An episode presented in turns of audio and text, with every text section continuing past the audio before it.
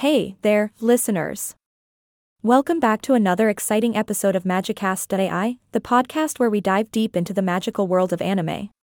I'm your host, and I must say, today's topic has got me weaving with excitement.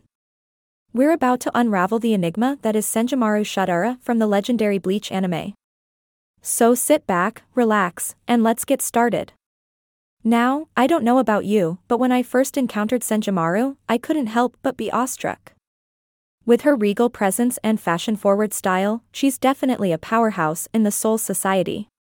And can we just take a moment to appreciate the fact that she created the very clothing that the Shinigami wear? Talk about fashion goals. Senjumaru is one of the members of the Royal Guard, the elite group that protects the Soul King in Bleach. And it's no surprise that she earned her spot there. I mean, she must have been around for ages. Remember, she created the Shihakusho, the traditional black robes worn by the Shinigami.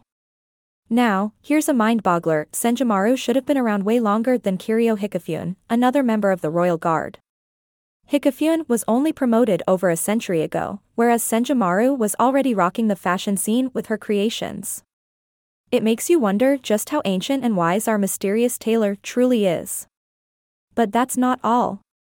Senjumaru seems to have some serious connections in the Soul Society. She's familiar with Mayuri Kuratsuchi, the captain of the 12th Division, and the Shinigami Research and Development Institute. Remember, that institute was created after Hikifune was replaced by none other than Urahara. So, Senjumaru must have been tailoring clothes for Shinigami for eons. Now, I can't help but wonder what other secrets Senjumaru holds. I mean, come on, she must have some serious stories to tell. Can you imagine the tales she could share about the fashion faux pas she's witnessed over the centuries? I bet Unohana would have a thing or two to say about that. Now, speaking of fashion, we can't overlook Senjumaru's own style. The sheer fabric, the intricate designs, and that sleek headpiece she wears. It's like she walked straight out of a high end fashion magazine. I must confess, Senjumaru has become my own personal style icon.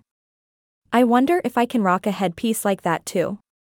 Well, my dear listeners, as much as I'd love to dive even deeper into the world of Senjumaru, our time here in this episode of Magicast today I must come to an end.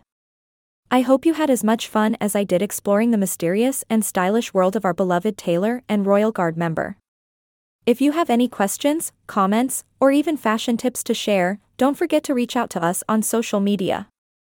Our magical team is always ready to engage in some spellbinding conversations. Until next time, this is your goofy host signing off with a twirl of Senjumaru inspired elegance. Stay magical, my friends.